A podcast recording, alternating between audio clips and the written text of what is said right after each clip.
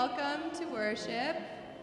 Hello, can I get you guys all to stand up for our first song, please?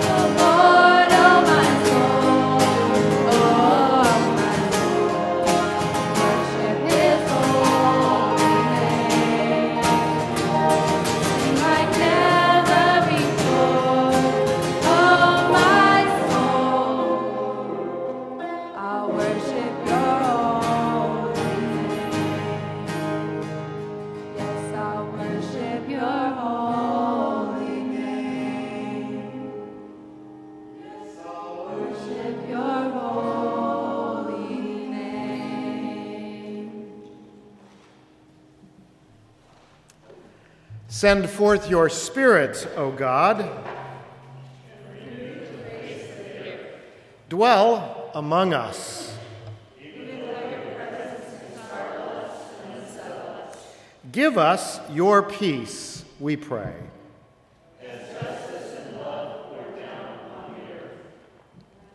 Let us pray. Gracious God, we know the beauty and fragility of this August day. We stand in gratitude. We experience the stirring of the academic year and the fullness of the bountiful earth. We stand in gratitude. We share the love of old friends and are ready to forge new communities. We stand in gratitude. Thank you for bringing us to this new day and guide us along paths of purpose and hope. This we ask in your name. Amen. You may be seated.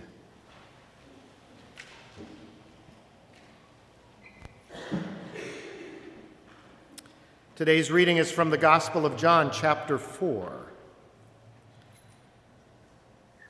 Now, when Jesus learned that the Pharisees had heard that Jesus is making and baptizing more disciples than John, although it was not Jesus himself but his disciples who baptized, he left Judea and started back to Galilee.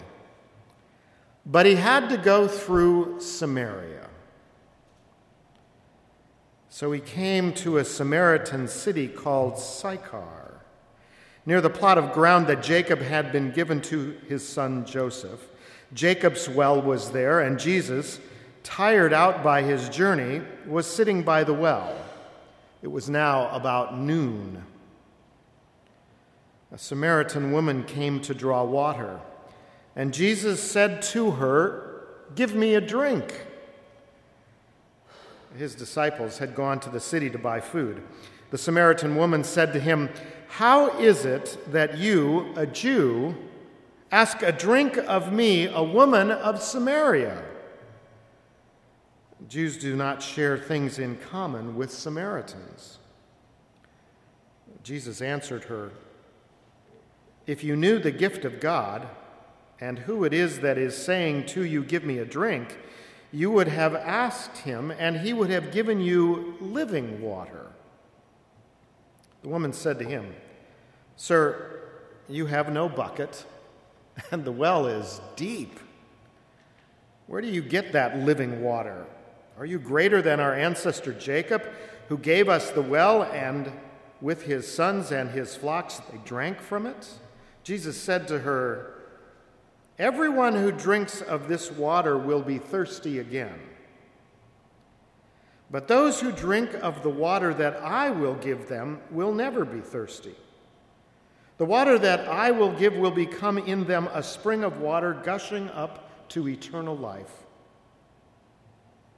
The woman said to him, Sir, give me this water so that I may never be thirsty or have to keep coming here to draw water.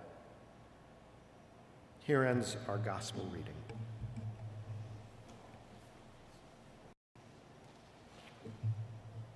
Good morning. And thank you for the opportunity to be with you today. I chose this gospel lesson because it happens to be one of my favorites. Uh, and we talk about scripture as the living word, and we kind of all kind of land on our favorite passages. And this one is one of my favorites because to me it really embodies the, the concept of the living word, because every time I come back to it, it speaks new life into whatever is going on. And there's a million ways that you can interpret this and that you can go into it, that every verse is rich. But um, when I sat down with this verse and this passage earlier this week, I started to see that morning. And I could see Jesus, who was tired, and he was thirsty, and he was hungry. And I think he was not only tired because he'd been walking a lot, but he was probably really tired because he'd had a lot of drama that followed him. And particularly in this passage, we hear about that. So he comes to this well and he sits down, and I imagine he just closes his eyes and he takes a deep breath, he opens his eyes, and he looks down at his feet, his sore, tired feet, and he gingerly but intentionally begins to pull off one sandal at a time. And then he takes one foot into his hands and slowly but thoroughly massages one foot, kind of with your eyes half open. And then he moves to the next foot and he's working it. And then he looks up and there's a woman. And Jesus sits there and he's barefoot and he looks into the eyes and is confronted with a holy and sacred moment. And then we hear the rest of that story, which is usually the part that people know of the woman at the well coming to draw water, the outcast from her town, and a town of outcasts themselves. And it turns into this very profound and holy time with Jesus. This summer, I had the opportunity, I was blessed with a sabbatical, and I was able to travel to England and Ireland and Scotland with my husband and my son. And we went to part of, part of this experience was a three day retreat in England uh, centered around Celtic spirituality. And I found out upon arriving that one of those days we would be setting off on a pilgrimage. And there's a place in England called the Holy Island. Um, some call it Lindisfarne. And you can take a pilgrimage there, and it's, it's just a day trip. It's not a, you know, some, some pilgrimages last weeks or months or years. But this is just a day trip that you can take. But the island, the Holy Island, is separated still by the tides from the mainland. So during the day, uh, well, depends on the time of the tide, but whenever the tide is out, you can there's a causeway you can drive across to get to the Holy Island, or there is what they call the Pilgrim's Way, which is you know where the land kind of dries off enough for you to cross on foot. And so they call it the Pilgrim's Way, and they recommend that you walk it barefoot. It's not a short walk, it took us about a, an hour and a half to walk it. But um, it's marked across the whole way by these posts they call way markers. And it, the way markers tell you the safest passage to get to the island so you don't stray off and get lost in the swampy marsh tide pools. So I was there with my son and my husband, and I took my shoes off. I rolled my pants up. I strapped my toddler on the front of me in the front carrier and the diaper bag on the back, and off we went.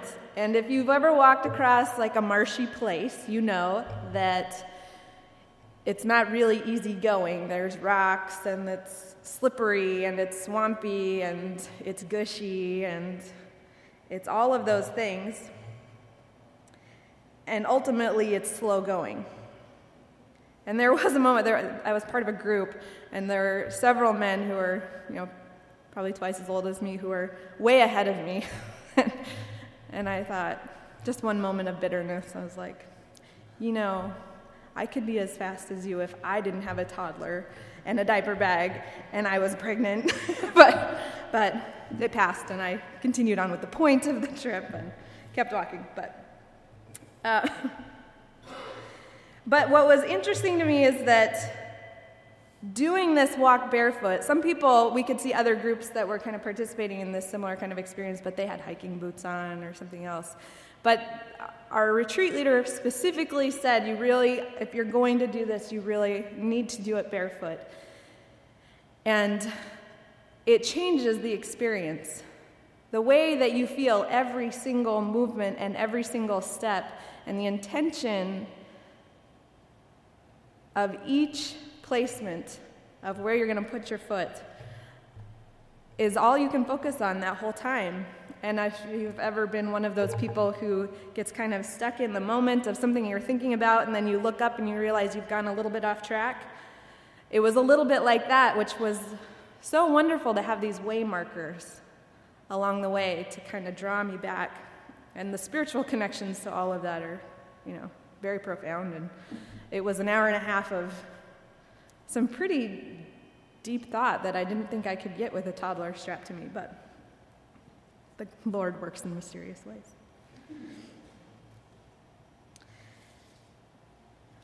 So, as I was preparing for today, that was you know, my most recent and most significant um, experience with being barefoot and finding myself in a sacred space. I didn't know that pilgrimage was part of the retreat, but thank God it was. It was really a holy experience for me uh, to take that time and to, to really connect a physical action with what it means to be on a journey as a Christian. But there are a few other things that came to mind when I was thinking about what it means to be barefoot. And I don't know if we have any runners around here, but uh, some of the most comfortable times for my feet have been after a race, when you finally take the shoes off and your feet breathe and you can sit, um, particularly some of the longer races, and the relief that comes almost immediately upon doing that. Or my family has had the joy of going to four weddings this month where I was quickly reminded of how uncomfortable heels are and how wonderful it is. You know how many people take off their heels at a wedding reception? I do it every time.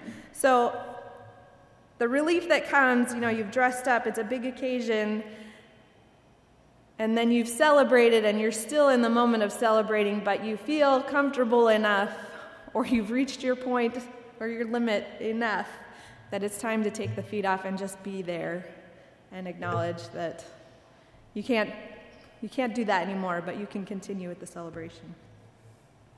Uh, there are also lots of you know cliches and derogatory terms about being barefoot and pregnant, but it's really much more comfortable to be barefoot and pregnant. But I was also really mindful. I'm an alum of CLU, and this is my 10-year reunion coming up this fall, and I was reminded of how often I went barefoot in college, or my friends were barefoot in college, and how nice it is, you know, you're coming off of the really strict guidelines of a high school experience to kind of not have to wear shoes if you don't want to, or to just hang out and make your own choices. And sometimes that means you're barefoot more often, or you go to class barefoot. And I was also reminded in that moment of how profound the college experience can be and how many holy and sacred moments I encountered, and I know many of my own friends encountered at 2 in the afternoon and 2 o'clock in the morning, over and over and over. In this place for me, but certainly I would suggest, I would assume that most college experiences are very holy and profound in many ways. Um, and sometimes we don't know that till we look back. But it's exciting that we're ushering in a new school year right now. And that's part of what we usher in when we usher in a new school year is that God is going to show up in some pretty crazy ways in the life of a college student. Um, and some of that is in knowing that God is very present, and some of that is wondering where in the hell God has gone, and all of that together. So I bless you on that journey as you all play a role in that as part of this institution. There's also other times being on the beach certainly can be a sacred time of being barefoot, or I dabble in yoga. But there are also holy houses like a mosque that require that you be barefoot upon entering. And I thought perhaps wearing shoes and dressing up for worship has aided in the decline of the connection that many Christians have to their own spirituality. Because oftentimes we become more worried about how we present ourselves than how present we are to the holy. And I believe that it is a really lovely thing that children are barefoot all the time. And often, children are also a doorway, inviting us onto holy ground and into some sacred moments. So, certainly, all of these are kind of literal times of actually being barefoot. But I think the point has a greater, there's a greater truth under all of it. And when we allow ourselves to stand on holy ground and to acknowledge a sacred space, it opens us in a really vulnerable way. When you're barefoot, you're very vulnerable to, to whatever you're walking through at the time. So, next time you're barefoot, I invite you to pause and to think about some of the holy moments or seasons in your life. And how can you be more intentional about standing barefoot before God and other people and in connection to the sacred?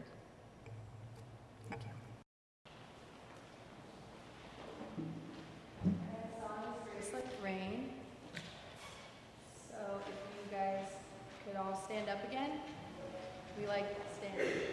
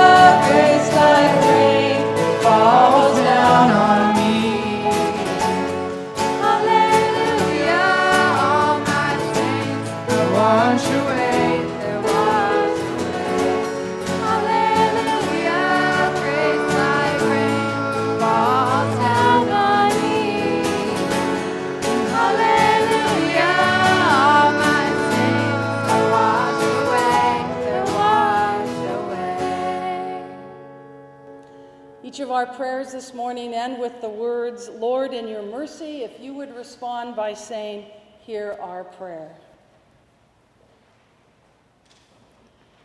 God of ending mercy, we pray with those who are crying, for women and men who are battered in body or in spirit, for children who sleep with fitful sleep of hunger for all who are imprisoned by walls or worries, for all who feel unloved. Holy God, have mercy upon those who cry.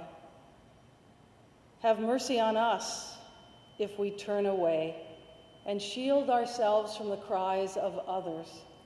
Bless us with courage and arm us with hope, that we may help lessen the suffering of our world. Lord, in your mercy, God of tender care, we pray with those who are praying. We join the unspoken and silent prayers that come to you from across the earth, from sanctuaries and street corners, from battle lines and prison cells, from hospital rooms and festive tables. We pray to you with thanks, in sorrow, with urgency. We ask your guidance for this community and for all the tasks that lie ahead. Lord, in your mercy. God of overflowing joy, we pray with those who are singing. We rejoice with sunrise walkers, traveling students, embracing lovers, playing children, new friends, and old and all in whom your life giving spirit wells up and overflows, help us to feel your spirit surging within us. Enable us to shower it upon the world and upon this community, Lord, in your mercy. Hear all our prayers and gather us up in the wide embrace of your love. Amen.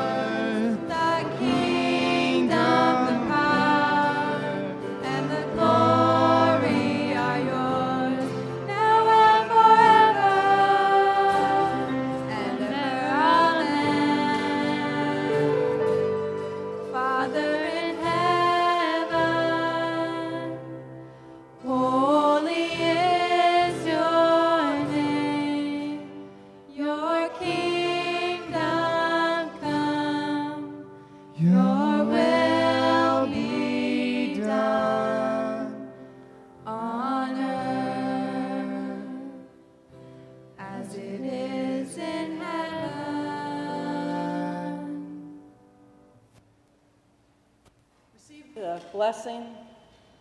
The Lord bless you and keep you. The Lord's face shine on you with grace and mercy. The Lord look on you with favor and give you peace. Amen. Amen.